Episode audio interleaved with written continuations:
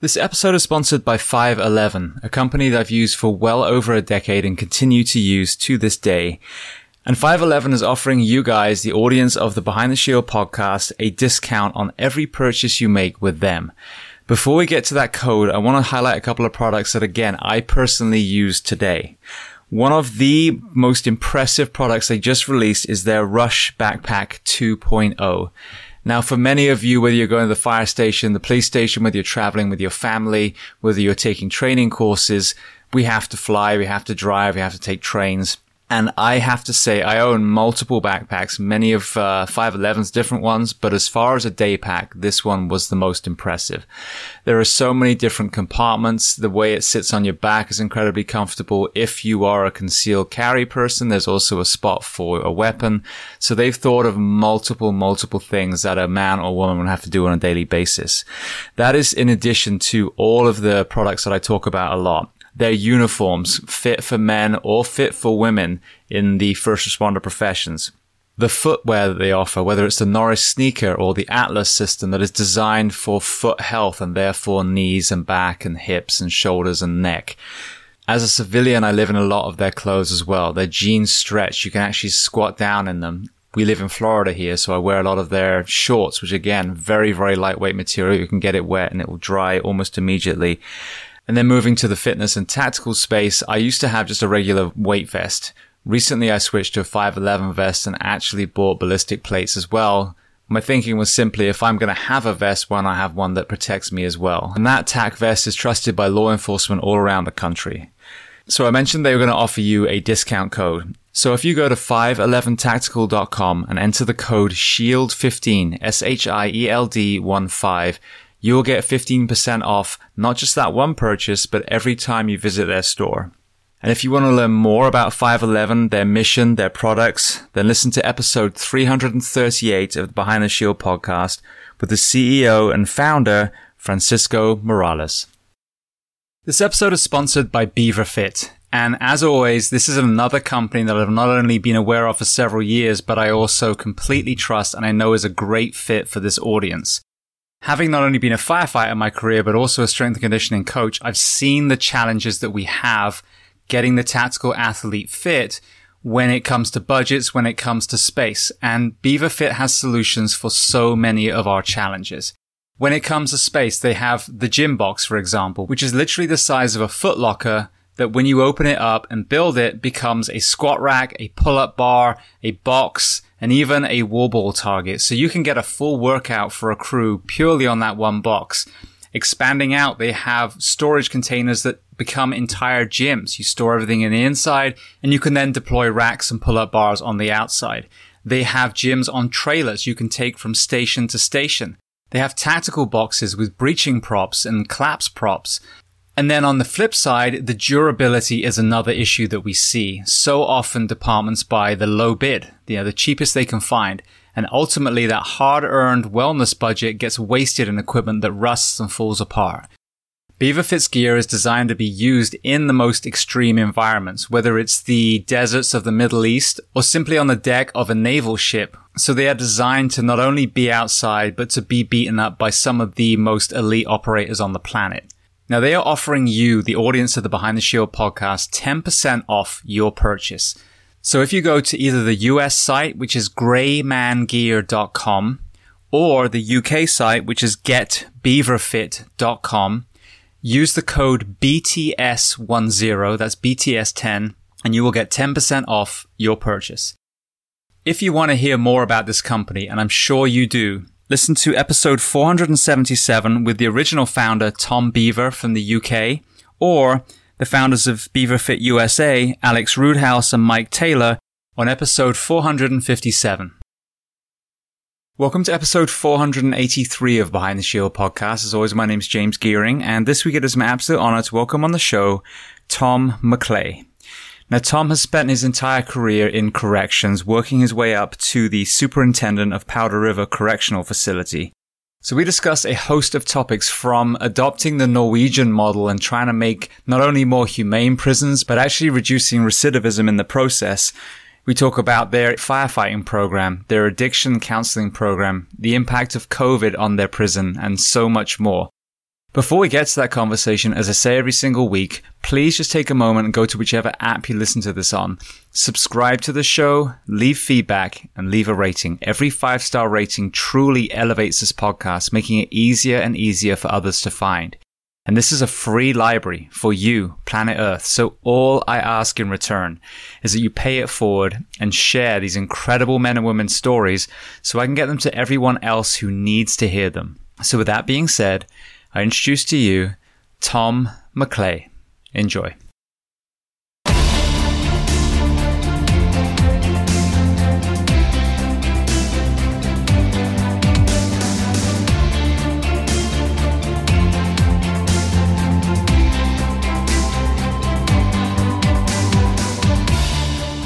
Tom, I just want to start by saying thank you so much for coming on the show. I know we literally just spoke, I think it was, what, three or four days ago, and here we are doing the conversation now. So welcome to the Behind the Shield podcast. Ah, James, thanks for um, having me on the show. I appreciate the opportunity, and I'm excited to be here. So we were connected by Tom Eberhart, and obviously we'll expand on that kind of relationship and the uh, Norwegian versus American prison models, and I'm, I'm looking forward to, you know, to all of that. So where are people, um, excuse me, let me start again. Where are we finding you on planet Earth today?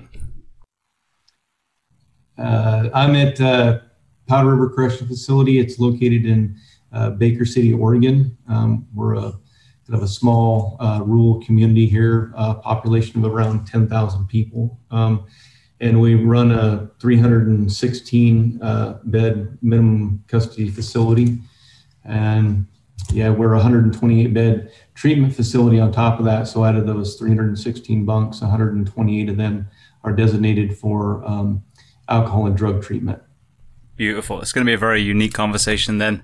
Um, I like to start though at the very beginning chronologically, and then we'll work to, you know, where you are now. So tell me where you were born, and then tell me a little bit. Obviously you are, you know, the, uh, in charge of a prison. So I get there has to be some, you know, um, caution when, when talking about your earlier life, but tell me about your parents, what they did and how many siblings. Uh, so, uh, my parents, um, we grew up, uh, I was born in Ontario, Oregon. Um, in uh, seventy-two. Um, I lived in Ontario um, for a long time. I think I went through about the third grade there, and then we moved to uh, Hood River, Oregon, um, and uh, went to school there up until um, high school. We moved back to Payette, Idaho. I graduated from Payette High School, and um, you know, my mom and dad moved back to uh, Ontario here about uh, five years ago.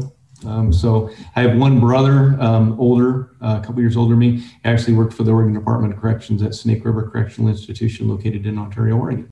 Um, what about um, sports? Were you an athlete back then? I uh, played football and uh, wrestled. Okay, beautiful. And with the, the school age, um, obviously you found yourself in corrections. Was that something that you'd thought about as a young man, or was there another profession that you were chasing initially? No, I, uh, it, as a young person, um, I, uh, wanted to be a, um, a professional, uh, bull rider. So I, you know, dabbled in that through high school and, um, outside of high school. I was a member of the Northwest Professional Rodeo Association. And, um, anyway, uh, life changes and, you know, a lot of injuries and wrecks happen. And so I needed something that had, uh, medical insurance and things. So, Um, I went to work at uh, at a mill, a lumber mill located in uh, Fruitland, Idaho, and I worked uh, there for several years. And um, went to work for a distribution company um, located in Fruitland as well.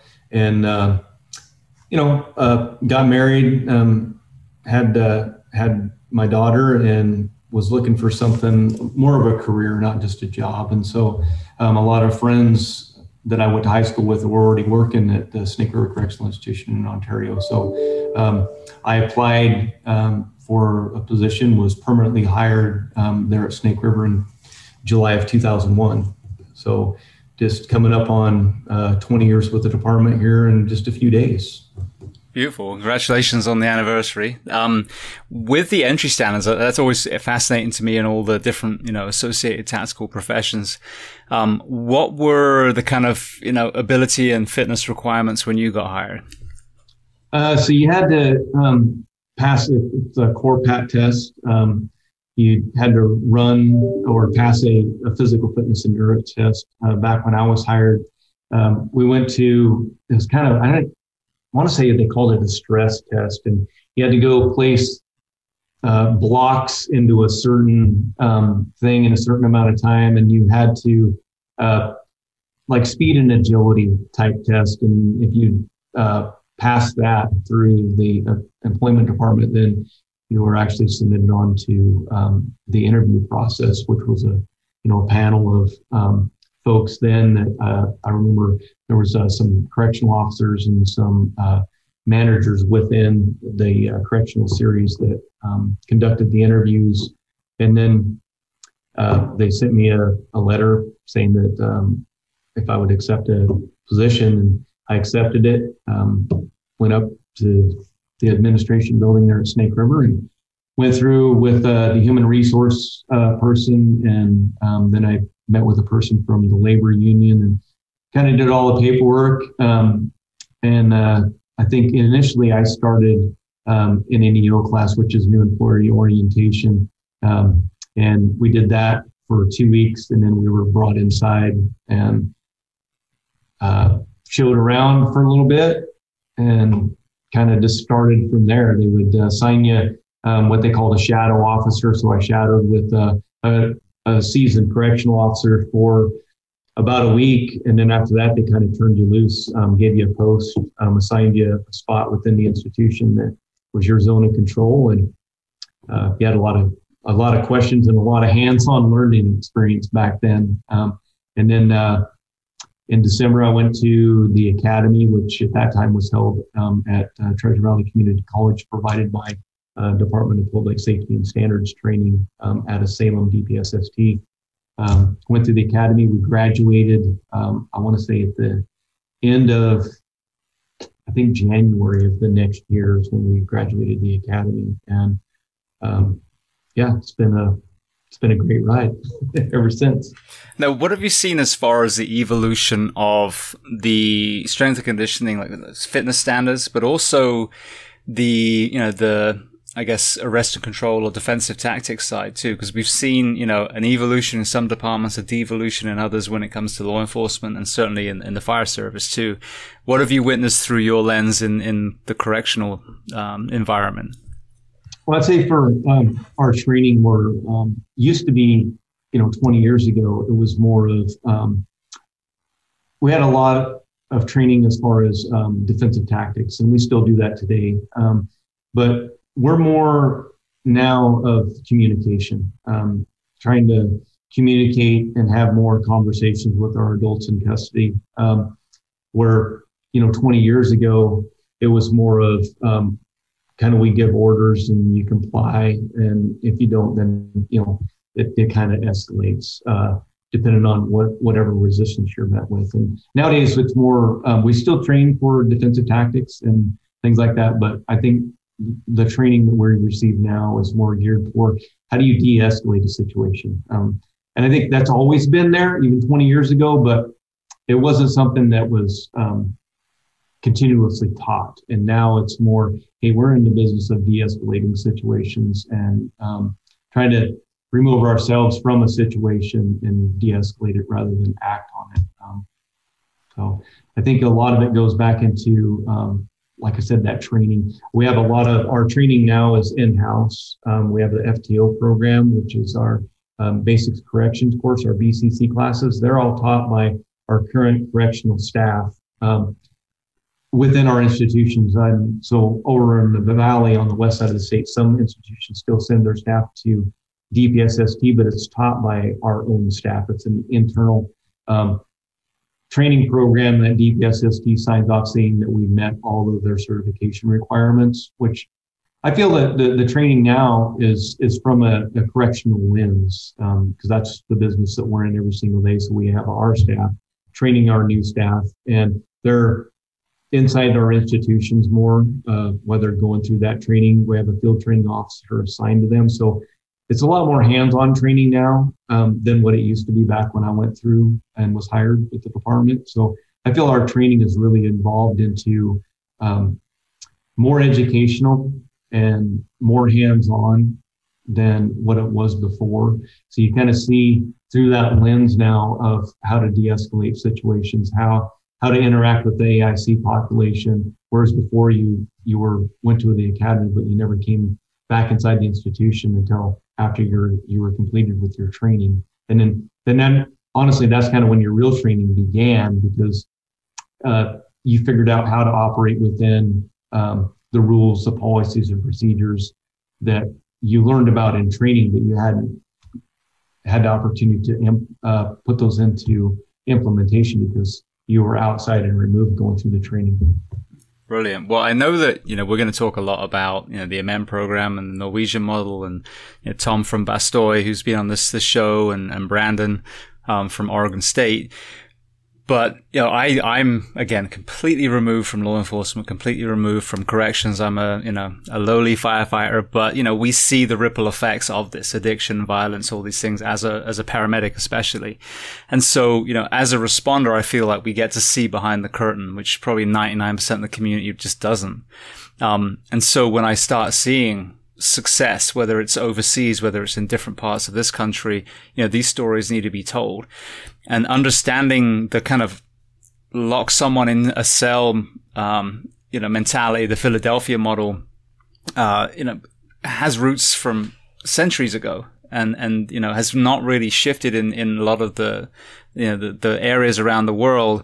Um, you know, I'm always intrigued that the people that do stand up and, and want to change, do want to want to try something more proactive. So walk me through, you know, your initial impression of corrections when you were a young officer, and then how you, you know, yourself started to evolve to, you know, realizing that there might be some other models that are maybe more effective being used in different places around the world. All right. So when I, I remember my first, uh, my first trip down inside, um, Snake River Correctional Institution. I was a brand new hire, never been inside the, the institution yet. And we left that administration building. We were going to go on a tour inside. And uh, Snake River um, is our largest uh, institution in the state. Um, it houses around three thousand A I Cs. Um, well, there's a long corridor when you enter into the facility and you walk down to what they call the T desk. And um, I remember hearing over like a P A system that they said line movement. I had no idea. Me and the, the six other staff that were just hired, we had no idea what a line movement meant. And the next thing, this stuff, the hallway just started filling up with um, adults in custody. And, you know, you're just kind of like, wow, where, where, where is everybody? You know what I mean? Where's all of our, our the staff? Um, and it was just kind of a, an eye-opening experience to go, wow, there's, there's a large mass movement. It was like, it's a city within a city. So there was a lot of A I C movement. Um, And then, so that first initial thing was like, I don't know if I'm set up for this. I mean, what, this is the completely out of the norm, you know? Um, but once you, once we got into kind of the, the scenario, um, you just realized that that was just, that was the way we did business. Um, and I would say, uh, kind of nowadays that, that, that, that has really changed. Um, The, the pendulum is really, you know, kind of swung the other way, where we're more, um, we still have the mass movements. Um, none of that has changed, but you kind of come accustomed to what that looks like every single day. It's not like what you see on T V, um, you know, the, the Shawshank Redemptions or some of those other shows that you, you may associate with, um, you know, prison life, whether you work inside or whether you live inside one, what that's actually like. They're basically a city within inside of a city. Um, we have all of our own medical staff. Um, we have uh, large kitchens that feed, you know, like some of our larger institutions, you know, up to, you know, three thousand meals in at one time, you know, when you times that by three meals a day. Um, anyway, so it's a city within a city. We have our own physical plant. Um, so you've got everything that you have outside of the, in our communities, right inside this, this one work area. Um, And so what um, what were the other questions that were associated with that? Oh, it's okay. No problem. It was kind of a, a broad one. So that, that was your initial impression. Um, you know, we had this model of someone's arrested, you know, they're, they're locked in a cell. And then, you know, conversely, we hear about Bas- Bastøy in Norway, where prisoners are living in houses and being educated and, you know, and, and you it, what appears to be a very successful um, way of doing things, because there's, you know, a fraction of the violence that we see here, you know, inmate and inmate, and, or excuse me, adult in custody to adult in custody, or or on the, the officers themselves. Um, and so, you know, you, you start looking at, as a regular person, like, well, if I was locked in a cell, or let's say take these last twelve months, if I was locked in my house, you know, how would I feel? And we're, we're seeing just a little, you know, snap of that for a lot of people themselves. So when... were there any aha moments where you realized that, that maybe the way that we used to do it for a long, long time in, in corrections, maybe there was a more progressive way of doing it?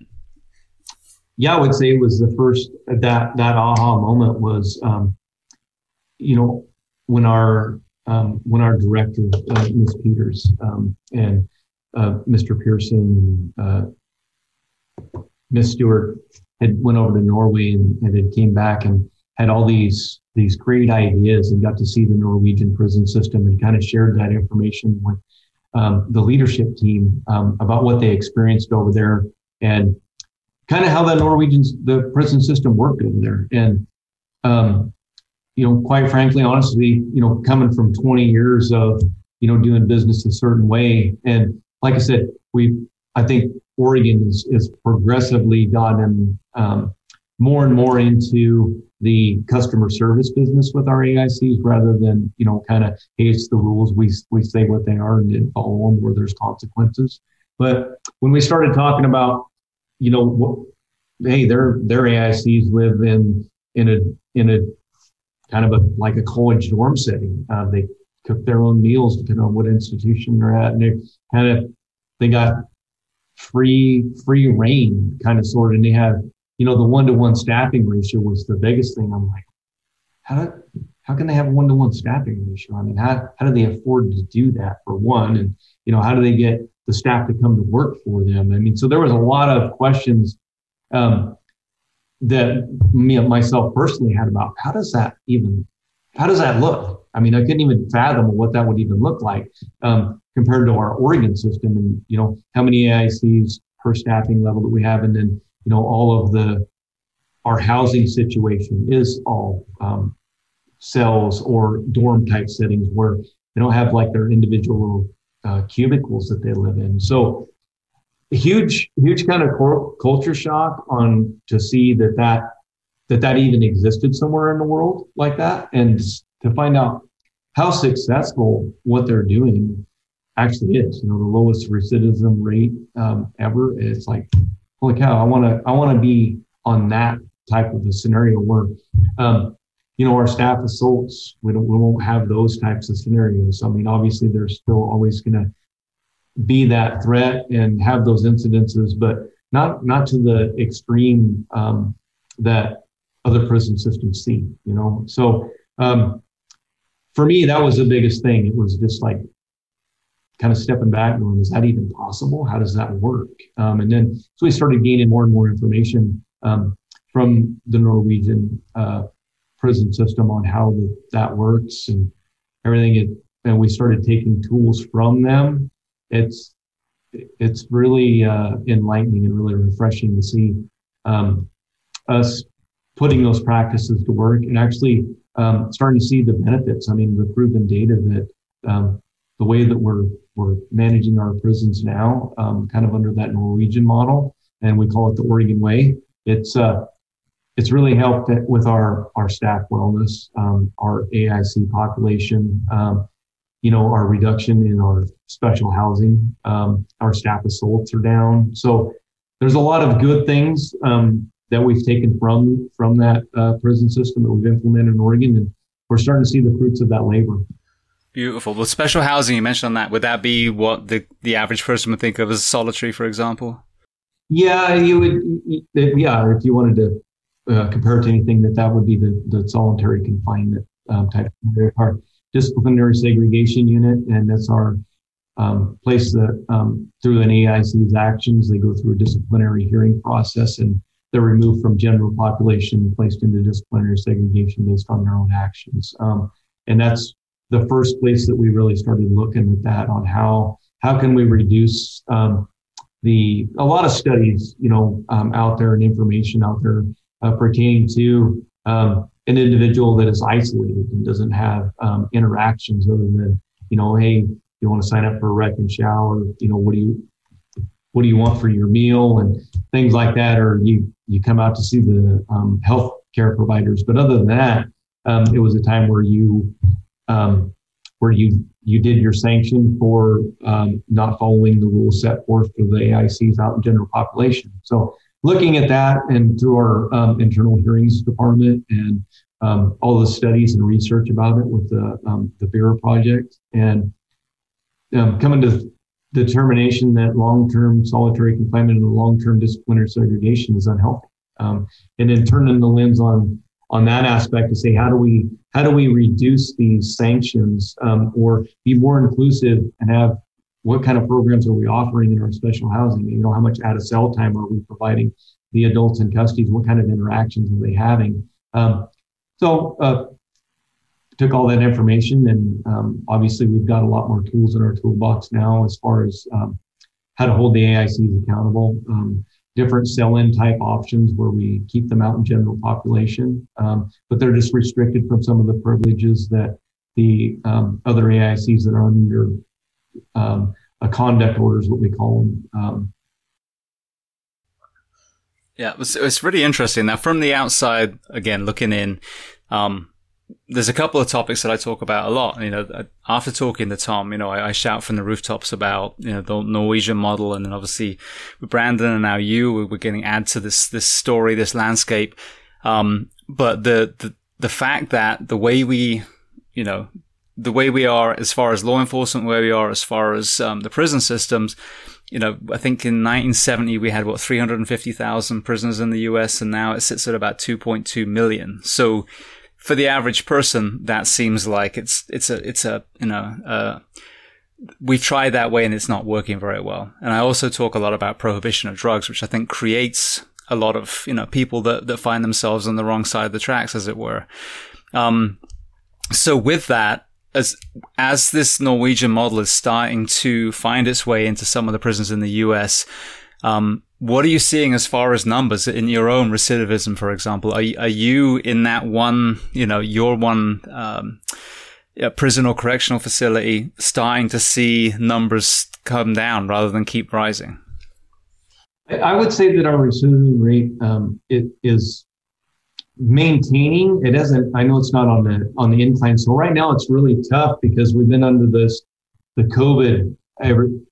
Everybody's been locked down on COVID. You know, our court systems are bogged down um, and everything. We're so it's it's kind of hard to tell right now. Within the last, you know, what are we about sixteen months into the COVID? So the last almost year and a half, James, it's really hard to tell what what that's going to look like because I know that um, just out in our communities uh, with. Like I said, the, the bog down of the court system and our, our jails and everything, um, looking at other alternatives um, rather than, you know, housing people um, in jails and things like that due to COVID. It, it's really kind of the, I think the numbers are kind of skewed right now because we don't really know what that's going to look like. We don't know if we're going to get a big influx um, when the COVID restrictions really start lifting. And then, uh, you know, a lot of commutations through the state um, that the governor's done. Uh, really hard to tell, but I can tell you this, just looking through my own lens right here at, at just Powder River specific, um, you know, we, we've taken off um, some of our emergency beds offline. Um, and, you know, our population at Powder River is, is down for, you know, today we're sitting at two hundred seventy A I Cs and our max capacity is three sixteen. So, Um, a year ago at this time, we were hovering right around um, that three hundred fifty range. Um, and like I said, we've taken some E-beds offline, which has lowered our general population, our maximum uh, housing capacity. So I know within the last year, um, w- even within the state, we are, we're we're down um, a lot of A I Cs in our population. Um, I say a lot of it has to do with, with COVID, but I think a lot of it has to do with Um, the implementation of all, all the changes that we've made with the Oregon Way um, and how we're treating our A I C population and the programs that we're offering them. So I, I think it's all inclusive. I mean, there's a lot of factors that play into it, but I know we're doing um, a lot of the right things for all the right reasons. Absolutely. Well, you mentioned as well having, you know, a series of beds that were for addiction, um, A I Cs with addiction. Um, through my lens, through the firefighter paramedic lens, I see, as I mentioned, the ripple effect of, you know, the prohibition of drugs and how that, in my opinion, creates a lot of violence, a lot of crime, um, as well as obviously overdoses and all those horrendous deaths from, from that side too. Um, what are you seeing as far as just addiction in general in prisons, and what are some of the progressive ways that you're trying to address that in, in your particular facility? Uh, so yeah, like I said, we've we got one hundred twenty-eight beds here at uh, Powder River. They're designated for our treatment beds, um, and we we employ twenty-two uh, contractors that provide that drug and alcohol treatment. Um, by the way, of New Directions Northwest is the um, company that we contract that provides that treatment to the A I C population here. So um, there, it's a sixteen-hour-a-day structured activity that these A I Cs, um, they don't interact um, with our general population because they're, like I said, it's a sixteen-hour structured day of um, drug and alcohol treatment. Um, yeah, the, the A I Cs are assigned a, a treatment counselor. Uh, they meet with them, they go over a case plan and what that looks like for them. And then they, they have uh, group discussions, one-on-one discussions, and they have kind of a, um, a case plan that they work with that A I C. They identify goals for them to reach. Um, and, you know, they talk about their addiction. They talk about their their um, struggles and what they're going to do to keep themselves uh, from being that reoffender and coming back to um, the prison system. Uh, they try to create a really good structure for them um, and breaking down those. Uh, it's kind of like an onion. You peel back an onion layer by layer. And by the the end of uh, the program, you know, we see guys uh, all the time that uh, that are out there and they make success. And uh, if every week, um, multiple times a week, we get um, a communication from an ex-A I C that reaches back out to their treatment counselor to say, hey, and they just give out, and it's not required, but they give us reports out on what they're doing. Hey, I've got a job. Hey, I'm, I'm, you know, one hundred eighty days clear. I've been doing great, or hey, I've been out for three years, and this is what I'm doing. So there's a, and those are all those real good feel-good moments. Um, unfortunately, those aren't always the cases. You know, sometimes we'll have a guy go out and then we, you know, find out, you know, three months down the road that they're they're coming back in uh, for, you know, a, a reoffense. Uh, but we have a really good success rate um, by folks that go through our treatment, and um, it's uh, it's really enjoyable to see those guys when they go through and they graduate the the program. And we attend the graduations, and you can really see the the change in a lot of them, um, that they're they're really committed, and they're going to take the um, the guidance and the education that they got from that treatment program, and they're going to go out there and implement it. And like I said, we get those those feel good moments um, every week uh, where an A I C, an ex-A I C, has reached back out to the institution and provided us a, a feel good story of what they're doing out there. Those little moments of success. Yeah, see, that's really important to hear, because I know here in Florida, if I'm not mistaken, some of those um, incentives have been cut. They've removed some of the, the drug treatment programs. Um, just, again, and not putting you on the spot, I know the position that you're holding right now. Me personally, I truly believe that addiction is a mental health issue. And the moment that we made it a crime, addiction, not selling, not smuggling, but addiction specifically, the moment we made it a crime, I think we compounded the problem that we're seeing today, that law enforcement are facing, that we're seeing with the swelling of the prison system. Um, you're in a state that has, be, has, has begun some progressive initiatives on decriminalizing, um, Uh, you know, some of, some of the addiction elements. I've, I've had sat down with, um, João Goulao, who's the man who spearheaded Portugal's decriminalization, which had huge success. Um, wh- do you have a stance on, on addressing prohibition to stop sending addicts to prison, or, or, or empowering, you know, the, the criminals of the world rather than putting the power back in the medical community when it comes to mental health and addiction?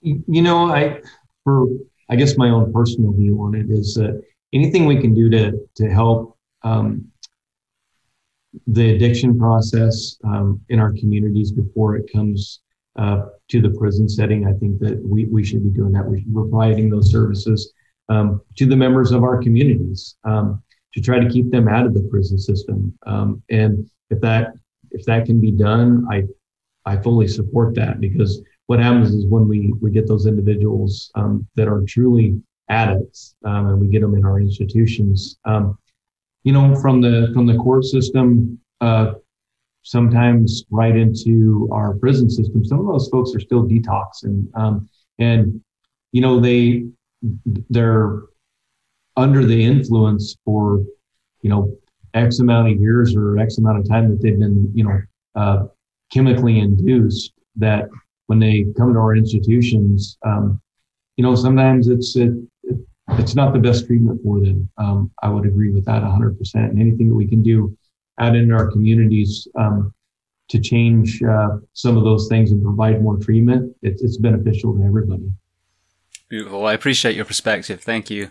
Um, so before we move on to the uh, Wildland Firefighter Program, which is obviously the reason we connected initially, um, one more area. So Tom talked about Bastøy in Norway. Bastøy is a, an island just off Oslo, and the prisoners range from, you know, more minor crimes all the way through to some pretty violent crimes and murders. And they all live in houses, and they cook and they clean and they work and they go to school. And their philosophy is these men and women one day are going to move back next door to you and your family. So why would you not want to create the best version of them? And then what I think is less acknowledged is that also the guards, not only are they safer, but they're not in prison either. You know, they're not in, in a concrete building. They're outside, and they're, they're working alongside these men and women. Um, you know, so their quality of life appears to be so much better than I would imagine, you know, life in a, in a high security prison, for example, would be. Um, so I'm assuming there wasn't a complete, you know, adoption of everything they do in Bastøy. So what were some of the things that you were able to change in your facility using that model? So the facility that I work at, I'm, I'm, I'm truly blessed. And I think all the staff here, um, would feel the same way, because We're uh, we're a small minimum institution, and we are set up like um, kind of like a campus college dorm type setting. Um, we don't have individual cells here; um, they're large dorm areas, and every housing unit, unless an A I C is assigned to a work or programming assignment, they have free access to go to the recreation yard, which is um, inside the facility, uh, which all connecting doors. You walk outside of your housing unit, you're automatically on the yard. So we have uh, picnic tables on um, our yard. We have uh, mature landscape and trees on our yard. Um, so it's a different Powder River um, and some of our other institutions in the state of Oregon are just by design, we're already kind of set up that way. Um, so I'm just, I'm blessed to, to be here, because we, we have a lot of those features um, that some of the, like like uh, the Norwegian prison system have, as far as uh, the different colors and adding landscaping and plants. And we have a, a garden here that the A I Cs uh, grow um, a lot of produce in. They're out working in the garden every day. So um, we've got um, the the flower, I'm not sure what they're called, the people that do the flowers. Uh, I know the, the, the florists? Yeah, there you go, florists. my Excuse my ignorance on that, but yeah, we have A I C florists that that's their job. Um, they take care of all the plants within the institution. And if they see one that's not doing well, they change it out and they put a different one in, and they take that one back to the greenhouse, and they, they would, um, you know, do their florist job on it and, and make it healthy. And so we, and all of our, uh, our A I Cs that work like within our physical plant, um, they're assigned a work order, and they, they take their tools and they go Uh, throughout the institution, and they they conduct the work that needs to be done. So we're we're on a different entity than some of our other institutions are. Um, one, by design, and for two, we're we're a minimum custody um, institution, and and we're one of the smallest uh, standalone minimums in the state. So just very blessed, and you know, coming from the largest institution in the state where I worked for sixteen years, um, which is Um, a lot of double fences and a lot of concrete and individual cells with, with uh, you know, some bars and things like that, crash gates, uh, all controlled movement with, um, you know, all staff controlling all the A I C movement and things like that. To come to this institution um, was a huge culture shock in itself. Um, you know, you're, you talk about um, the hypervigilance that, um, you know, every, I think anybody in any type of law enforcement, uh, the big blanket of any of law enforcement agencies, firefighters, things like that, that um, have that hypervigilance that when I first came to Powder River, every time I'd hear the radio key up, I was um, always kind of expecting, hey, we need a response team to a certain location because we have some type of an incident going on. Um, it took me about three months before the the keying up the radio didn't trigger in my head that, oh, there's going to be, we're initiating I C S right now because we have some type of an incident that result, you know, it's going to res- result in staff responding to a certain area um, where the radio keys up and they're just, they're talking about, hey, I need gate three open or whatever scenario that is. So that was a kind of a culture shock um, to come from, you know, our largest institution um, to one of our smallest and coming from a medium to a minimum.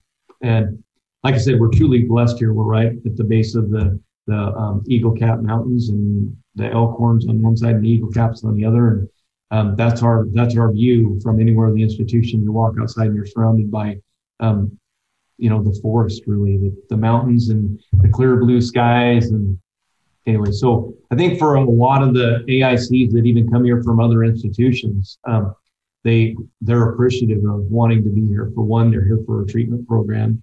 Um, and two, they're, they just like the, um, the freedom that, that they're provided here. Um, and, you know, a lot of the programs that we provide to the A I Cs here, and knowing that if they're not on a structured call out or um, a work assignment, they're, they're free to go to the recreation yard and lift weights or work out or just lay out in the, in the sun.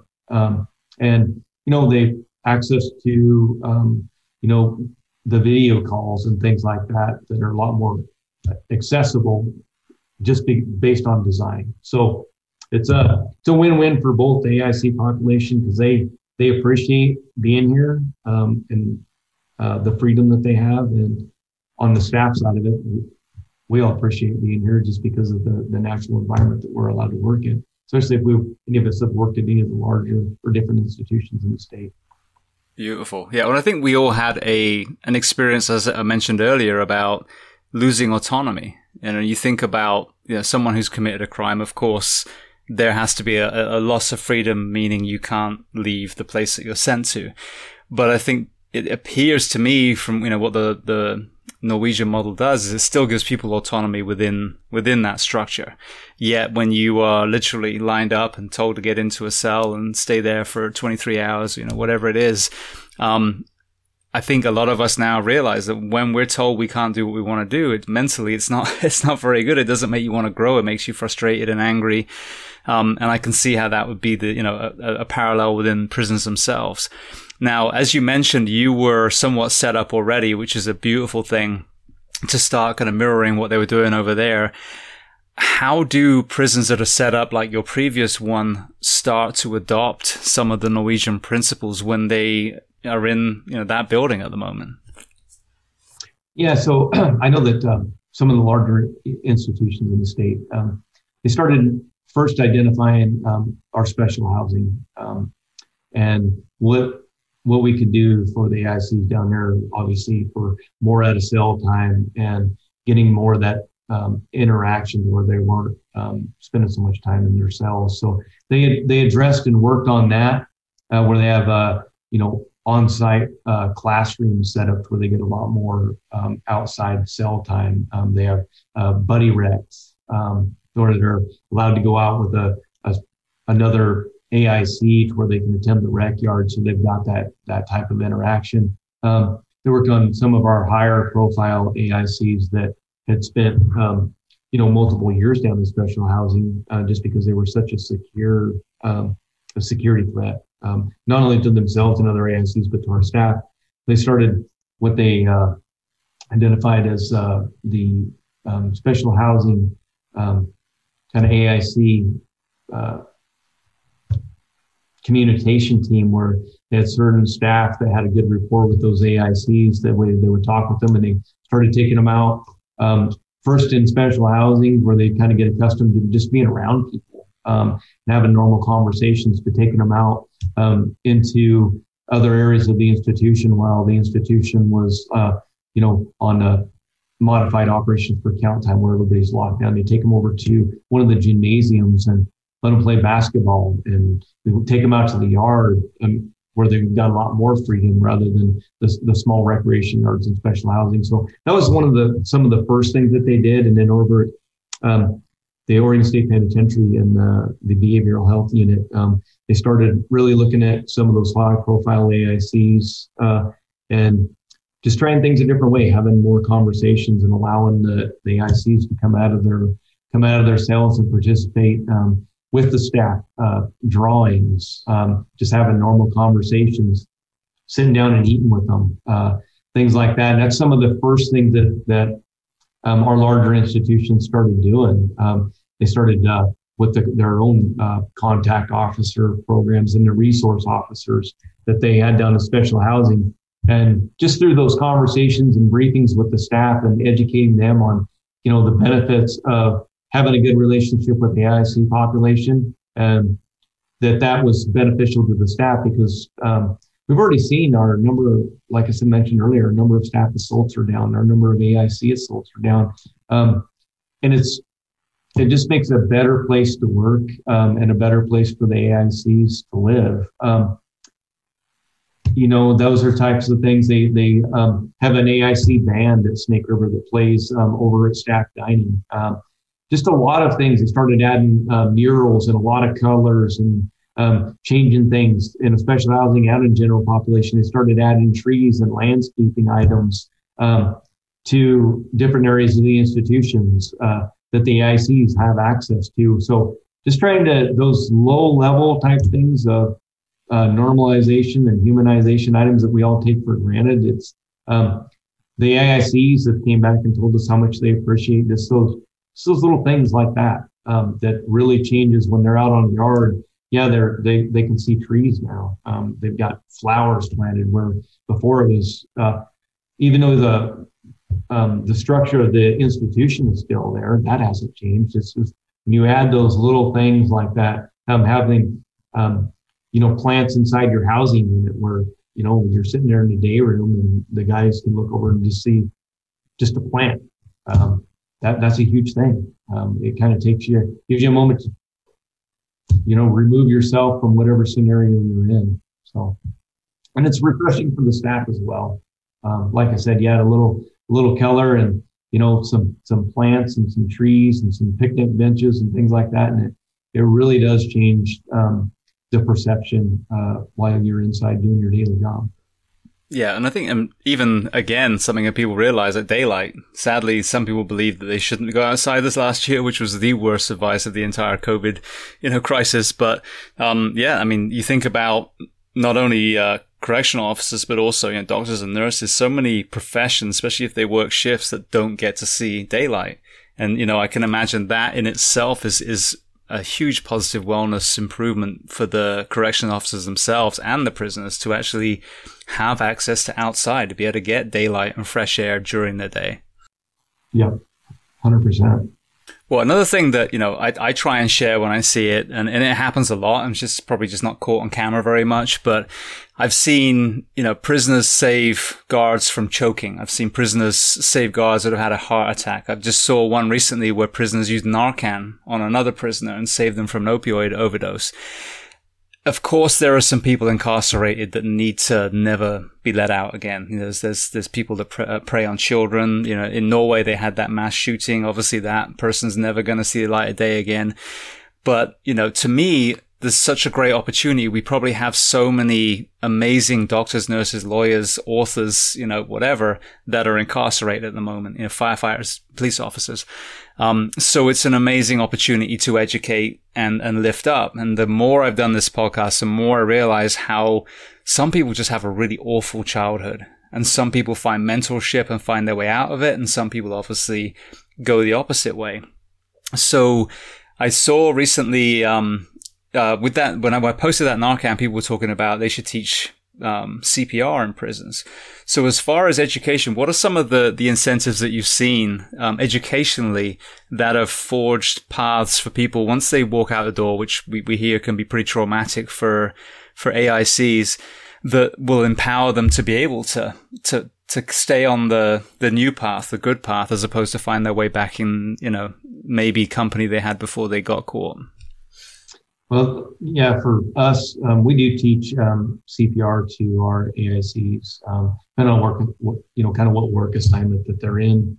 Um, like if they're assigned to our fire crew, they all go through a C P R class. They're all trained. If they're on a, a work crew program, they all um, get those accreditations with the C P R and they go through that training. Um, but, you know, we offer um, for Powder River, we we do um, our G E D. So we, we partner with, uh, got a contract with Blue Mountain Community College. Um, We have uh, Mister Greg Jones that comes in and provides our um, general education. Um, and that's a huge success here at Powder River. We have multiple A I Cs every month. Um, they go through that um, that program. And we have a big graduation ceremony for them and obviously our treatment um, that we have.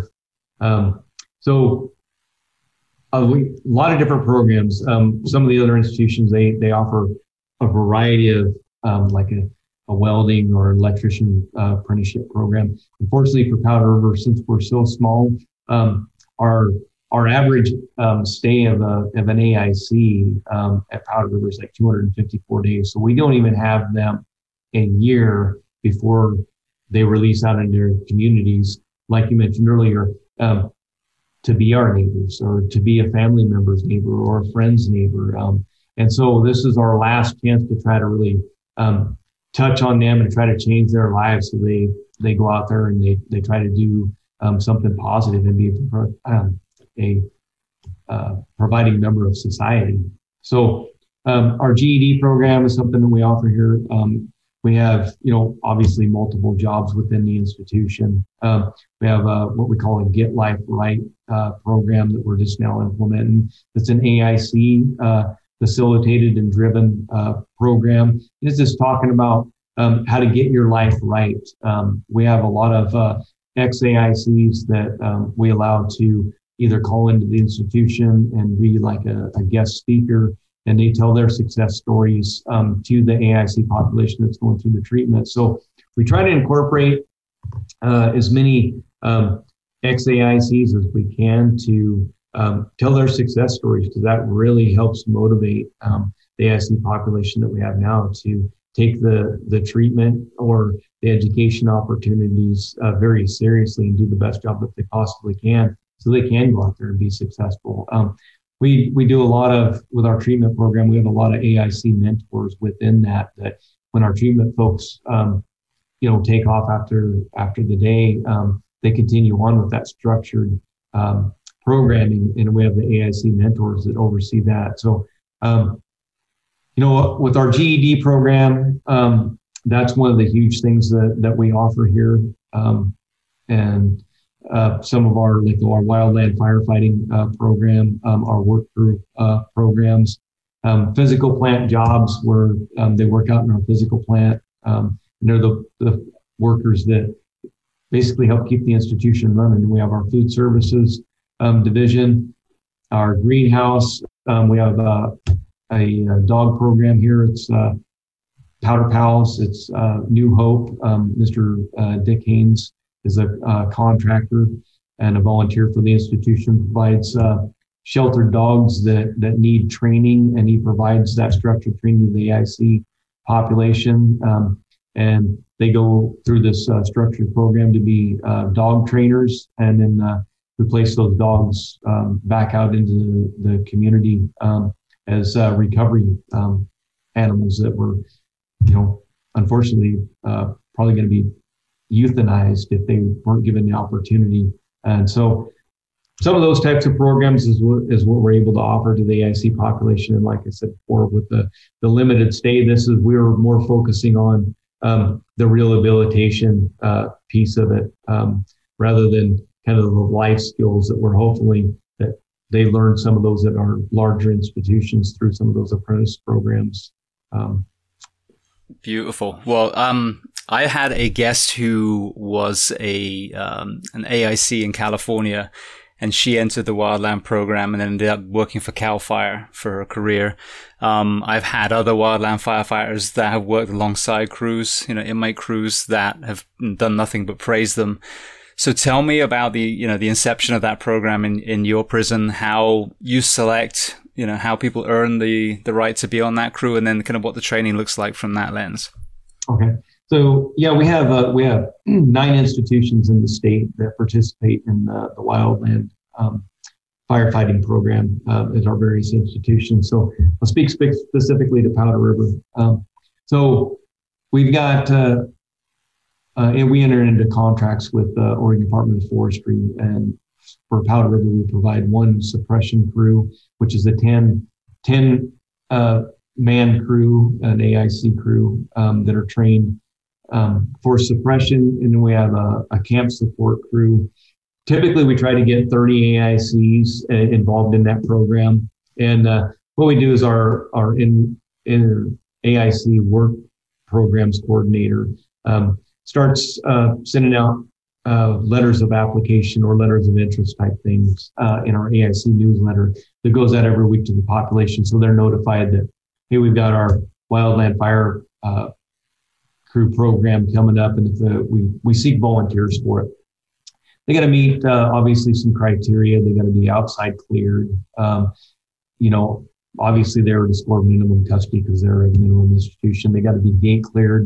Um, we we like to have them out there with. Uh, we review their misconduct history. Review um, any uh, STIR reports, which is our intel um, reporting system. They have to go through a, an initial screening process with our health services staff. They review their records, um, and they they just provide feedback on whether or not um, they would be cleared at that aspect. And then once we have the, the A I Cs selected um, to go through the, the training, we uh, schedule with O D F. They come in and they provide um, a week of uh, wildland fire training from them, uh, from everything from our C P R training that, that we provide to the A I Cs. They got to pass an initial PAC test before they're even, you know, a lot of things go into it. For they got to with pass the um, the screening process for from our security folks. They got to pass it from our our counselors and our correctional rehabilitation. Then it goes into our medical field. Then they've got to pass um, a physical fitness endurance test, um, which is a PAC test, which basically relates to they got to pack a forty pound pack on their their back um, in a mile um, under a certain amount of time. Um, they meet all that criteria, um, and then they're, we have a conversation with them locally to talk about um, what kind of conduct is expected of them while they're out on the fire, and what kind of conduct they're um, expected to have within the institution. You got to you got to maintain conduct, uh, clear conduct, um, in order to be um, considered and remain in good standing um, to participate in that. And then they go through the, the O D F training, which is provided by our Oregon Department of Forestry. And uh, then they, they go out, and certain A I Cs are selected for our, our sawyer training, where they're trained to use the chainsaw. Um, they dig a fire line.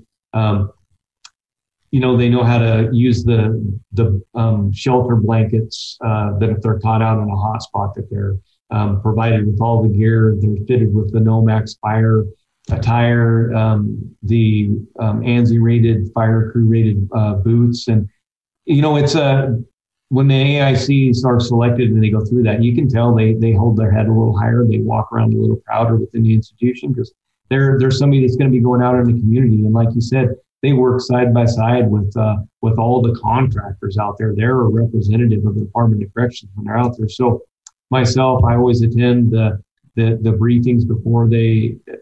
during the, the fire training, um, kind of lay out some clear expectations for them that, hey, you know what, you're, you're, um, you're incarcerated, but you're going to be going out there in the community. You want to represent the department and yourself in a positive fashion, you know? So, and, you know, they really do hold their themselves in a higher regard.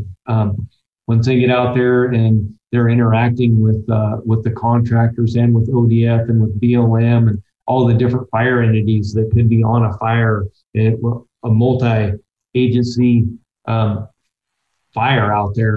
Um, they're working side by side. If they're on the suppression crew, they're up on the hill, uh, working side by side with the firefighters, putting out the little hot spots. Um, and so they're they're they're really held in a high regard, um, and they they really take it seriously. They enjoy being out there. Um, we get a lot of praise. I was just up in um, Enterprise, Oregon, uh, a couple weeks ago. I went up. We had a, a camp support crew that was called out from Powder River. Um, we had two staff and ten A I Cs that were deployed up to that fire, and uh, there was two fires burning up on the canyon. Uh, one that was, uh, I think, they contained it right at about sixteen hundred acres, and another one was about eight hundred acres. But um, our our A I Cs and our staff were just doing camp support. They were unloading Um, all those supply trucks as they came in. Uh, they were preparing all the all the sack lunches for um, all the, the firefighters that were going up on the fire line. They they did everything within the camp itself, uh, as far as uh, litter patrol, trash patrol, cleaning of the, the facilities, um, you know, shoveling things uh, at that camp uh, from one area to the other. And um, the It was held, uh, uh, the camp was actually set up at the uh, Enterprise Fairgrounds, at the rodeo grounds um, there. And uh, when uh, me and one of the lieutenants, Lieutenant Clark, went up to visit the um, the campsite, uh, the camp host was very appreciative of the A I Cs. Um, you know, when they got there, um, the camp commander gave out specific instructions to um, our two correctional staff and to the A I Cs. And Uh, when we went up there, it was on, I think, uh, day three or day four of that deployment.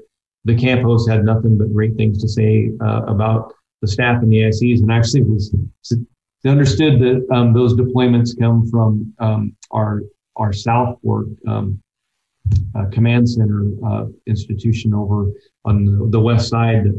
It's our O D F calls in for a resource, um, and South Fork makes a notification to whatever institution. It's kind of the closest that meets the criteria for that deployment. And, uh, but with that camp host knowing that we don't, um, that they just can't call whatever, like Powder River, and request our crew, she was like, I'd like to take your crew all summer. I'd like to just keep this, this crew all summer, um, because they've just been phenomenal. So it's the, you know, the A I Cs hear that, you know, they, they get that constant reinforcement from those outside entities. Um, like I said, and they're working side by side with them. Um, It's just, uh, it's really um, refreshing and enlightening. It makes you, gives you a real good feel good feeling when you go up there, and the A I Cs, the adults in custody, are so happy and so appreciative to be out there that they're just on point. You know, like I said, they're they're walking a little taller and, you know, holding their heads a little higher just because they're out in the community and they're in that that that light like that. But they don't, at that given time, that they don't they don't feel incarcerated. They feel that they are out there and they're. They're contributing. They're doing something um, that they signed up for, and they're really excited to be out there. So that is really, really cool to see. Yeah, another thing that has been a common denominator in in you know, mental health and healing is the ability to give back, the altruistic element. And it seems like, you know, even if you are, as you mentioned, you know, um, in the kitchen. in in a correctional facility, you're not going to have that same feeling. But when you're doing something like the the wildland deployments, there's got to be a healing element for them too, aside from from a little bit more autonomy about being in the outdoors, but also knowing that you're actually making the world a little better. No, one hundred percent. You know, these guys, when they um when they complete the that program, they're they're if they go through the suppression training and they're um go through the Sawyer stuff and things like that, they get a they get a certificate um, that they, they get to take out there and um, present that or present that uh, when they're trying to get um, employment opportunities with uh, some of the contract fire departments or with uh, O D F or um, B L M type scenarios. Um, I know that there's multiple um, ex-A I Cs that, that currently do that. They're on those firefighting crews and um, out there, and they They travel around. You know, they were fighting fires in California and Oregon, ex-A I Cs, and we had a bunch of A I Cs in, in the state of Oregon last year fighting the unprecedented wildfires that ravished our state. Um, and, you know, the governor um, really looked at those folks, and, you know, some of them were rewarded with uh, with commutations if they met the certain criteria, you know, for, you know, kind of being out there on those front lines and putting their life on the line. Um, and, you know, using that training and the opportunity that they had presented them while they were incarcerated to go out there and, and really help our state um, combat those wildfires that ravaged our state last year. So um, we've had deployments. We started deploying our fire crews this year um, in April. I think April thirteenth was our first deployment, which is That's kind of unheard of. I mean, that's still kind of early, later mid-spring time, and we were already getting calls from O D F to have our crews out. Um, this last week, we were extremely busy. I think we had uh, six crews out from various institutions out already fighting fires. Um, it's just uh, the heat wave. You know, we're, I think we've got nine communities in the state of Oregon right now that have already um, declared uh, drought status. Um, you know, burn bans going on. And so it's, uh, you know, I think this year is going to be um, a really big year, you know, and not only that, we're we're still in deal, dealing with all the, the confines of the COVID restrictions. So it's uh, it's very challenging times right now, but those are, you know, all of our institutions, like I said, the nine that participate in the the fire programs, those A I Cs are are excited and they really like being a part of that. Beautiful. Well, just one more topic, and I want to just touch on COVID before we, we transition out. But, um, you know, another vicious circle can be someone is trying to turn their life around, but they have a criminal record now. Therefore, gaining employment can be a challenge. Are there any programs that allow um, A I C wildland firefighters to transition into agencies? Yeah, like I said, they're they're they're presented with a with a certificate saying that they went through the um, the Oregon Department of Forestry requirements for um, the like the level one um, initial fire training. Um, but if they've been out on the suppression line and they can they they use that um, with uh, with their um, employment opportunities out there, yeah, um, they like I said before, there there's multiple A I Cs that, that currently work for these other contracting agencies that are no longer um, incarcerated that actually are employed as wildland firefighters out there. So um, it's a it's a huge employment opportunity for them. It's it, it's really a kind of a feather in their cap to go through that and have that opportunity, especially if they're out and they, they're actually deployed on fire, um, where they're out there getting that wildland fire um, experience. Um, so yeah, that that that's a great thing for them um, to have as part of that kind of that resume thing uh, that they had too when they go out there. Um, and another thing that the Oregon Department of Corrections offers is uh, in a release packet that the A I Cs get when they're released. And when we go through that release pack with them, there's a paperwork in there that they can submit to their employer that um, apply allows that employer um, a tax credit for hiring um, an ex, you know, adult in custody, um, somebody with a criminal record. So they there's some of those incentives that already exist in Oregon for uh, to entice um, employers to, you know, give somebody a chance to, to hire somebody that has a criminal record. That's brilliant. Absolutely brilliant. All right. Well, then one last topic before we go to some closing questions so I can let you go. What was the prison's experience of the last sixteen months? So how did it affect, you know, how did COVID affect you running the prison and as far as the inmates themselves, or excuse me, the adults in custody themselves? Everything that you that you knew um, and in con- days of, you know, daily operations, uh, everything went out the window. Um, and for me, I got the notification on March thirteenth um, that you, we were kind of shutting down a lot of the programs um, just because of the fear of um, what is going on in our community. So, uh, yeah, I, we had to let all, you know, we, we that day for me um, and for, you know, our organization really changed. Um, you know, we, we suspended our treatment program. So uh, we had to notify all of our contractors that they weren't allowed access back into our institutions. We suspended all of our visiting. Um, no outside uh, contractors were able to come in. You know, our, our educational programs were shut down. Um, a lot of our uh, things that we offer within our institutions were,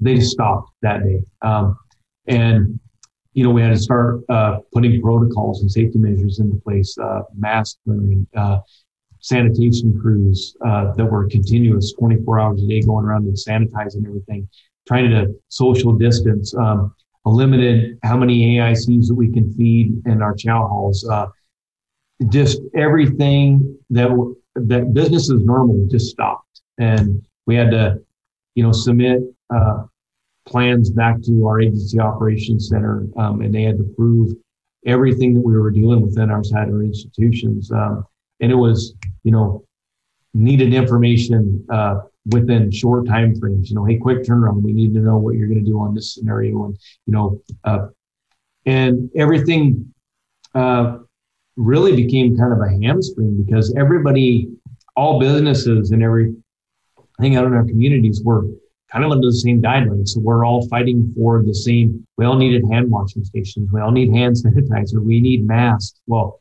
that stuff was flying off the shelf faster than it could be produced. So, um, you know, um, our A O C, um, Oregon Correctional Enterprises, started making um, masks for our A I C population. Um, and I tell you what, James, it was a it was a complete uh, culture shock because on March twelfth, we were conducting business one way, and then on March thirteenth, our Our world was completely turned upside down, and it, it really affected all of our staff. Um, you know, our delivery systems. I mean, every protocol that you can co- possibly think of was impacted. You know, um, you know, like I said, no contractors coming in. So, what does that look like as far as you know our treatment program? Everything was suspended. Um, you know, it affected a lot of people in a lot of different ways. In our A I C population, you know, their their visiting was suspended. Um, You know, their programming was suspended. So now we've got a lot of A I Cs here that were in a program and they're like, well, are we just general population now? We don't have to follow these rules anymore. And so it was a it was a huge struggle and a huge culture shock. Um, and so a lot of conversations with our with our correctional staff and all entities within inside the facility, you know, our medical staff, our food services, physical plant, everything changed. So it was uh, the first couple months of that were uh, every day uh, you would get a directive first thing in the morning. By that directive would change two or three times throughout the day, and so a lot of long hours. Um, you know, it was just something that we had to do. And then throw on top of that, we had wildfires um, affecting a lot of our institutions on the west side of the state. That we had evacuations going on, uh, moving. I mean. moving all of our population from institutions to other institutions. Um, so you you name it, it was it was thrown at us in the state of Oregon um, within the last, you know, sixteen months. It's been, now it's kind of the new norm now. Um, if we look at it now, we kind of laugh. I mean, we're all still wearing masks every single day. I mean, we got a screening process still to this day. You, to access the institution, you go through a screening process. You got to answer a series of, of questions. Um, you got to take the temperature. You got to sanitize your hands, and you know you're asked these questions before you're even granted access to the institution. So, our our world, when hopefully we see the light at the end of the t- tunnel, and um, we can hopefully one day put this um, all the COVID restrictions behind us, and then we're going to sit back and kind of kind of laugh and chuckle about, and our day to day operations are, you know, a lot smoother just because of all of the process that we've had to set into place. And, you know, used to be, you know, just for Powder River, it would take us about forty-five minutes to run our a complete meal line, you know, and that process takes, you know, about two and a half hours to run that same meal line. You know, the preparation and everything is still the same amount of time, but it's just getting folks through because we, we try to maintain that social distancing. Say our yard times on a yard used to be, Um, A I Cs could, as long as they weren't in a work assignment or program assignment, could access the yard. Well, now we have structured yard times for individual housing units because we don't want them, you know, co-mingling with the, you know, A I Cs that are assigned to a certain unit, identifying or mingling with A I Cs from another housing unit. Um, just because of the, we try to eliminate um, the contamination factor. So everything, and I, I know I'm just kind of painting a broad paintbrush of that, just that they, there's been so many changes. I would take up a week's worth of time talking about every single change that we've had to make. But, you know, it's it's been, the A I C population, honestly, is uh, they've worked with it. They've been understanding, you know, because they hear, they see the news, um, you know, they watch T V, they read the newspapers, they hear, you know, they talk with their friends and family on video chats and phone calls and letters. So they know that the the threat was out in our communities because they, they were all impacted by, you know, members of their family uh, came down with it outside. Um, so they knew that threat um, and they knew um, that we were doing everything that we possibly could to safeguard them, because we didn't want it in our, inside our institutions, because we knew kind of what that would look like if they got inside. Um, you know, and unfortunately, you can't you can't keep that out forever. Um, I think we had our first um, case of it here inside our institution on the A I C population in December. So we we managed it for a long time, not not having to come in. Um, you know, it, it ran its course, and you know, knock on wood, we we we haven't had a, a positive A I C um, for several months, um, which is good. You know, I mean, it shows we're we took it seriously. We did the right things for the right reasons. Um, all of our processes that we put in place um, worked, um, and that's why they're still in, in place today. You know, we've got you know a, a mask wearing policy that you have to wear a mask, you know, at all given times unless you're outside and you can maintain that six feet of social distancing, that, and that's the only time you can take off your mask. And so it's kind of, like I said, I'm in my office right now. I'm by myself. I don't have to wear a mask, but as soon as I walk outside my office, I, I don a mask from the time I walk in the facility to the time I leave, you know, unless I'm in my office by myself. Um, and it's all of our staff in A I C are, are very compliant with it. So, um, yeah, it's uh, it's kind of surreal right now, I guess, to think that um, someday it's going to end and we're going to look back and be like, eh, you know, it's pretty easy to come in and out without having to, you know, don a mask and go through a, a screening process and get your temperature taken and, you know, sanitize your hands in front of somebody to just to come into work. So, yeah, uh, same with our A I Cs. You know, before they go to work assignment, they gotta they gotta go through a temperature check, and you know, they're asked some questions, um, some health screening questions, and they got to sanitize their hands. So, and that's that's throughout the state. I mean, every, all of our institutions are doing the same thing, and um, we just, uh, I don't know, it's uh, it's kind of surreal right now to be thinking about how long it's been, and it's the new norm now. I mean, we don't even think twice about it. I mean, uh, you know, I get my, when I pull up in the parking lot, I get out of my car, I put my mask on, I come to the gate, and I go through the screening process. And so uh, it's going to be, it'll be a, a welcome sight uh, when we don't have to do that anymore. But I think you're, it's going to be more of a, oh, but I don't have to do that anymore. Yeah. Well, it's an important perspective as well. And I hope you're done soon. We're, we're, we're coming out of it in Florida now.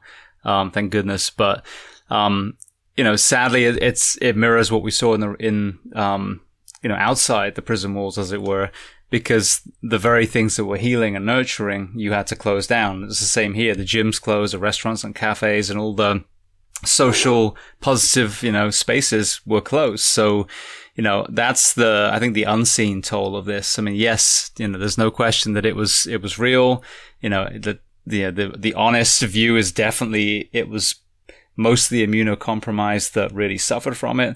Um, but, you know, I'm hoping now that enough people have been vaccinated and, you know, medical um, response to it, the treatment for it has changed where we're, they, they, not we, they are very good at treating it now, that I hope that we can come out the other side and get people back into those healing programs, because COVID is a tiny, tiny slice of the overall wellness pie. Oh, exactly. No, one hundred percent, James. And, you know, like I said, we, it was unfortunate, um, that we had to suspend a lot of things, uh, programs and uh, treatments and things like that for our, our A I C population. But, um, you know, our treatment center's back up and running. We we had those folks come back in in, in July um, of last year. So, you know, it was suspended for a brief time. Um, and we realized the the impacts that that was having, um, you know, on our A I C population and, and the staffing. So, you know, through... And once we got all of our safety protocols in place um, and got guidance from, you know, the C D C and O H A and, and OSHA and our Agency Operations Center. Um, and once we had all those safety protocols in place, we were able to start opening all those things back up again, just in a very different setting now. Um, you know, obviously we got to maintain our six feet of social distancing. Um, we can't have, you know, large gatherings, you know, small groups of, you know, ten to fifteen A I Cs, as long as we can maintain that social distancing. Everybody dons a mask. Um, so it was suspended for a while. And, you know, obviously, you know, once we got it back up and running again, I mean, we're, we're back in full force. Um, so there's, there's still a lot of changes. I mean, every, all those protocols are still in place. Um, and it looks a whole lot different, but, um, like I said, we're, it's going to be a welcome sight when we when we do get to open back up, and uh, we don't have any of those restrictions on any of us, um, you know, especially inside our, our prisons. But it's uh, like I said, we, we've made it work um, in all institutions throughout the state. Um, you know, a lot of man hours and um, trials and tribulations um, have went into it. Uh, and like I said, I, in our A I C population throughout the state has been, um, you know, um, very compliant uh, with the, with those asks, because like I said, they seen what was going on out in our communities. They were, you know, in communications with their friends and family saying, now it's, it's a real deal. So it, uh, it really made things go um, a lot smoother. Um, and like I said, you throw in the wildfire evacuations um, and gee, man, Christmas, we we really, we've really had a, a struggle. You know, twenty twenty, we're glad to see that behind us, and, uh, you know, we're welcome. And then twenty twenty-one, and, you know, we're almost halfway through the year, and we're still, we're still chipping away at the, the COVID restrictions, but. Absolutely. Well, I want to, you know, thank you for, for, you know, relaying that, but it is important to get, you know, that perspective too. Um, I want to transition to some closing questions. The first one I love to ask, is there a book that you love to recommend that can be related to what we've discussed today or completely unrelated?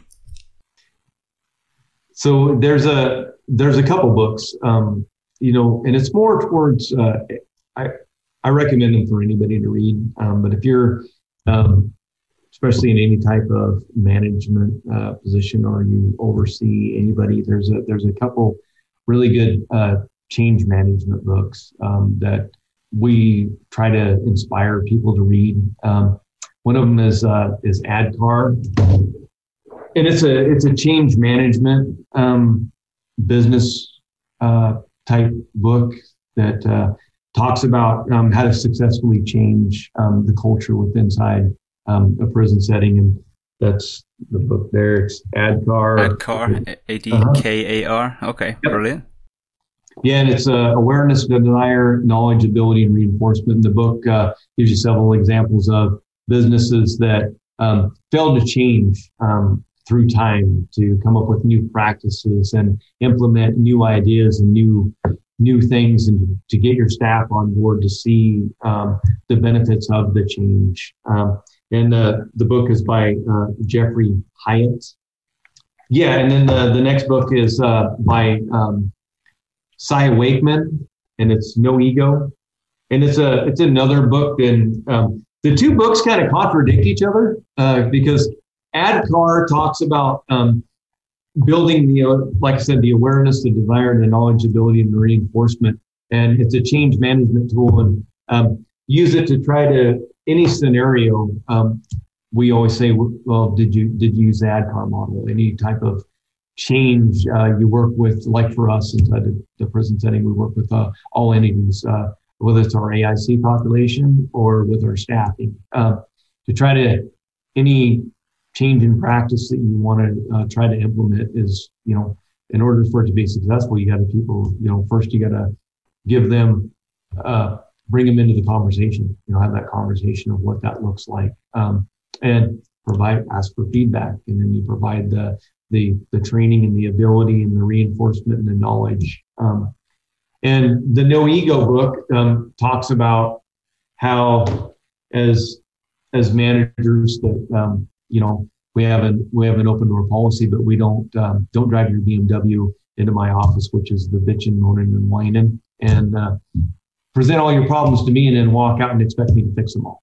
Um, so there, there are two management style books, um, and th- they they serve a purpose. Um, I, I feel within our correctional settings, especially with our our our managers, um, and it's a, a communication tool to, you know, help educate them and provide them with some some knowledge and and.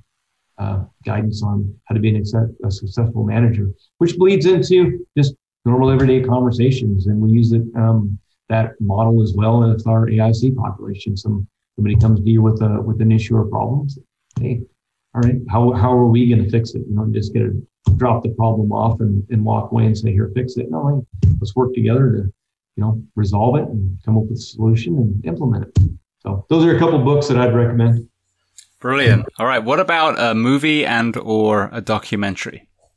There's an Edward Norton movie that I'm trying to think of. Uh, gosh dang it. It's a, it's a prison movie. Um, oh, you're thinking of American History X. Yeah, American History X. Yes, that that movie. Um, you know, that that's one that kind of gives you a kind of gives you a little insight of, you know, I guess the gang mentality. Um, they actually um, showed that movie um, when I was going through N E O. Or I remember uh, one of our captains um, at Snake River. Um, it was for our uh, security threat management. Um, recommended that movie to us. We watched it. I was like, wow, that's um, yeah, American History X. That's the one.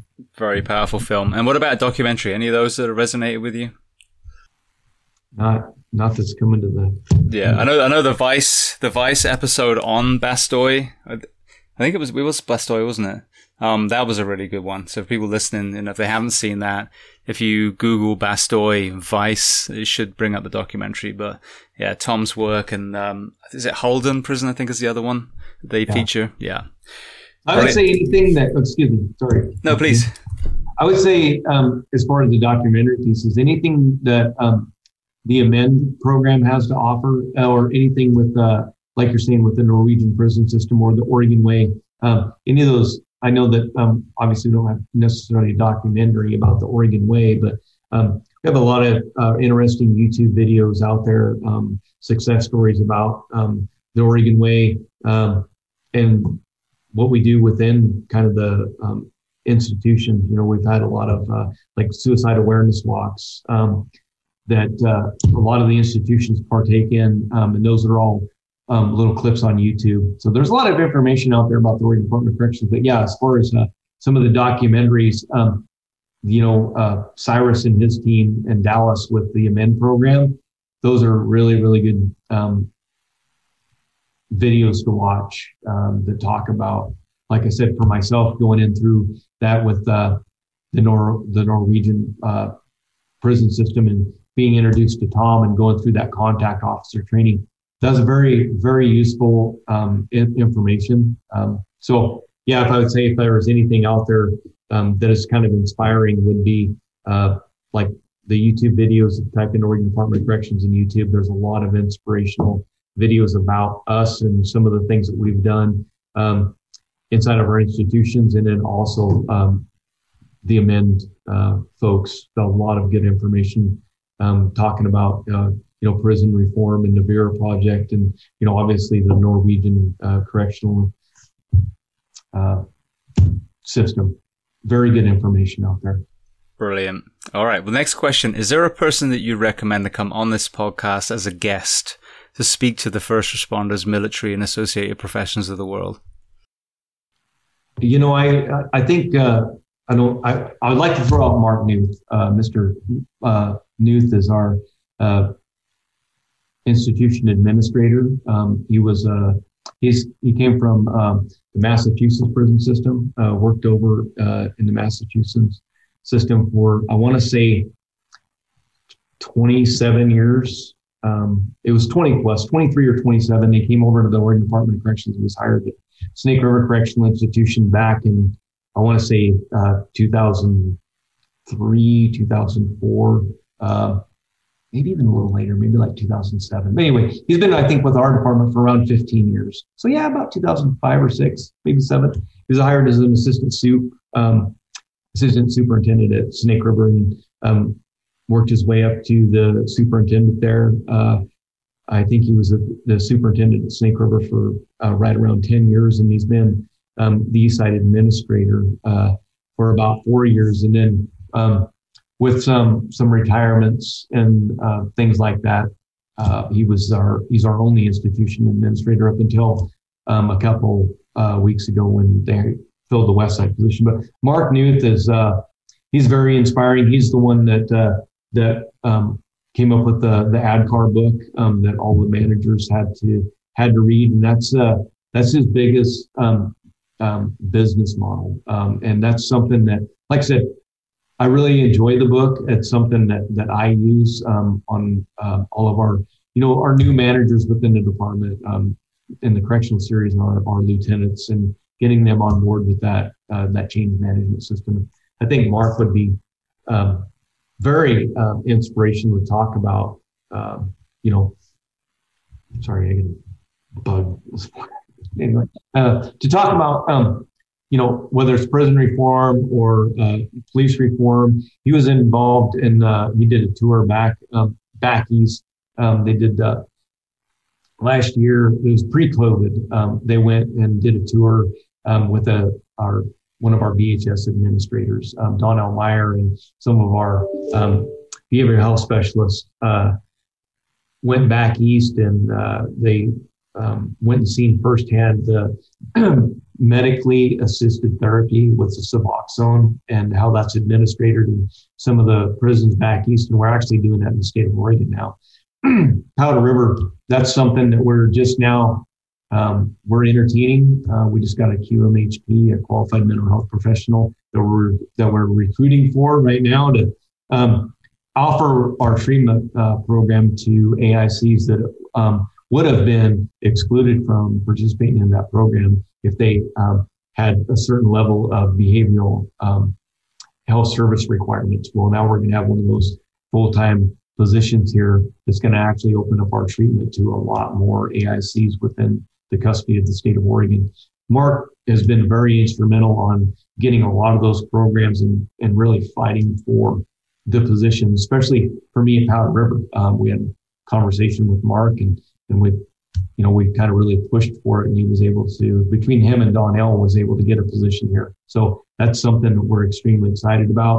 We're opening, opening the doors more um, and throwing out a bigger net um, to incorporate a lot more A I Cs that need the treatment. But, you know, unfortunately, without a position, we weren't able to provide that for them. So now we're able to get that. And uh, Mark actually uh, contacted me here about, I lose track of time, but probably within the last couple of months, and talked to me about the um, the M A T, the MAP program, which is that uh, medically assisted treatment that they use with the Suboxone. And uh, you know, we're actually we're looking at doing that here. Um, you know, obviously there's a need for it. We're and I fully support it because we're a treatment facility. I mean, what what a better place to have that that they're going through the treatment and they're also getting treated for you know an illness that they have. Um, You know, we got a couple of institutions that that's already in practice going on. And um, so, yeah, there's a lot of things that I think Mark would be, um, you know, I think he'd really be a good host and a, a wealth of information. Um, you know, he's, like I said, been with our department, and he's, you know, came from uh, a department back east. And, you know, he's worked in all levels. You know, he came up through the security ranks, and he's been, you know, now on the administration side for, for several years. So, very instrumental, um, you know, and a person of influence. Uh, be, yeah.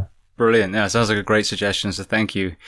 Um, right. The last question before we make sure where people can find you if they want to reach out. What do you do to decompress? so uh, I luckily for me, um, I I have a, a, a long commute. Um, you know, I, I commute an hour and a half one way to work. So my decompress is, you know, I gear up on the way to work, um, thinking about the day for an hour and a half in my vehicle before I get to work. And then uh, on my drive home, I, I think about the day, and I do a lot of resignating um, of just things that happen throughout the day and, you know, meetings that had come up and things like that. Um, so I have a very good, I got a lot of time to sit in my car and uh, and think about, you know, what resonate on the day. Um, and that's my decompression. Um, when I, uh, when I worked at Snake River, um, I, I lifted weights. I mean, I, I, I hit the gym.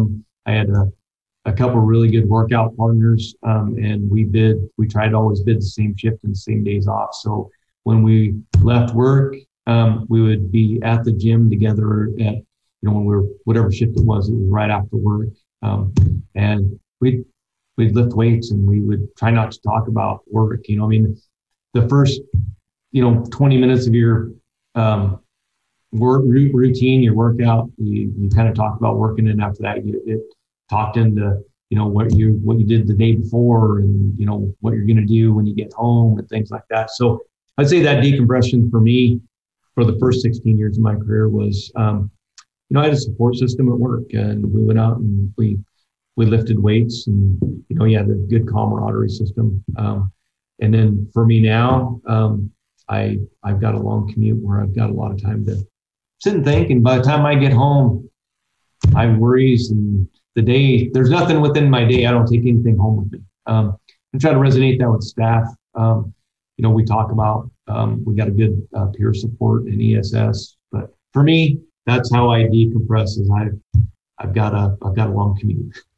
Beautiful. I can relate to that. I've driven usually about an hour and fifteen for most of my career. So yeah, it definitely is good. As long as you can, as long as you can keep your eyes open after the shift, sometimes twenty-four hours or forty-eight hours, and uh, you're just trying to stay awake, not decompress. Um, all right. So then, you know, obviously this has been a, you know, a fascinating conversation. There's got to be people out there listening, whether they're in corrections or law enforcement, or maybe neither, um, that are curious and maybe want to learn more. So, Um, you know, as I mentioned, because of your position, I'm sure you're not extremely visible on social media, but where can people reach out to you? What's the best place? So a contact uh, number for me at Powder River Correctional Facility would be uh, five four one, five two three, six six eight zero. And that's our general uh, information line. And um, you can leave a message and someone will get back with you. And if you wanted to speak with me personally, then um, I'll do everything I can to make contact with you. Brilliant. As I mentioned, you know, it's it's a lot. You have to be a lot less visible and, and accessible, and I totally understand that. So thank you for the phone number. Um, so I just want to say thank you for this whole conversation. Um, you know, it it really does enthuse me. I'm very optimistic that there are models in certain countries that have proven very successful with, you know, what one could argue more humane ways of looking at incarceration and rehabilitation. Um, so, you know, whether it's, you know, yourself or people from Amend or, or Tom, um, the more stories that we hear that this is really working, this is a successful model, I think the more, you know, inspired and optimistic other people will have. So I just want to say thank you so much for being so generous and giving me an hour and a half of your time today. Hi, James. I really appreciate the, the conversation myself. Um, you know, I'm more than happy to have a conversation with, with, with folks. So they want to hit me up if I have the time. I, I, I like telling our story. Um, you know, I, I like giving people a perspective from what it's like, um, boots on the ground, you know, not reading stuff in the newspaper. You know, folks want to reach out to me. Um, just have a, a brief conversation. If I've got the time, I will, I will do everything in my power to reach back out to folks, because I think telling our story from inside our institutions, um, from our, from a, whether it's an A I C perspective or from a staff uh, perspective, um, really, like I said, paints that picture of what really goes on inside of our institutions. And we're doing a lot of great things in the state of Oregon. And, you know, I'm just very, very blessed to be a part of the organization that has embraced the change and identified that we really need to change the way we do business. And we're on an implementation stage where we're really focusing on our recidivism rate, um, programs that we're offering to our A I Cs, um, our staff wellness, uh, putting our staff wellness at the forefront. You know, we're looking at uh, everything around staff wellness, the eight dimensions of staff wellness, our mandatory overtime, um, you know, reconnecting our staff on the different shifts with, uh, with their families, um, you know, really trying to take the best interests of our staff at heart, um, which in turn really takes the best interests of our A I Cs. You know, anything that we can do to make things normal and, and humanized within our correctional facilities um, is a benefit not only to our staff that work here um, and A R Cs that are um, in our care and custody, but also goes back out into our communities every single day, because our our staff are happier and we're Um, our A I Cs are releasing with uh, with more tools in their toolbox to be successful.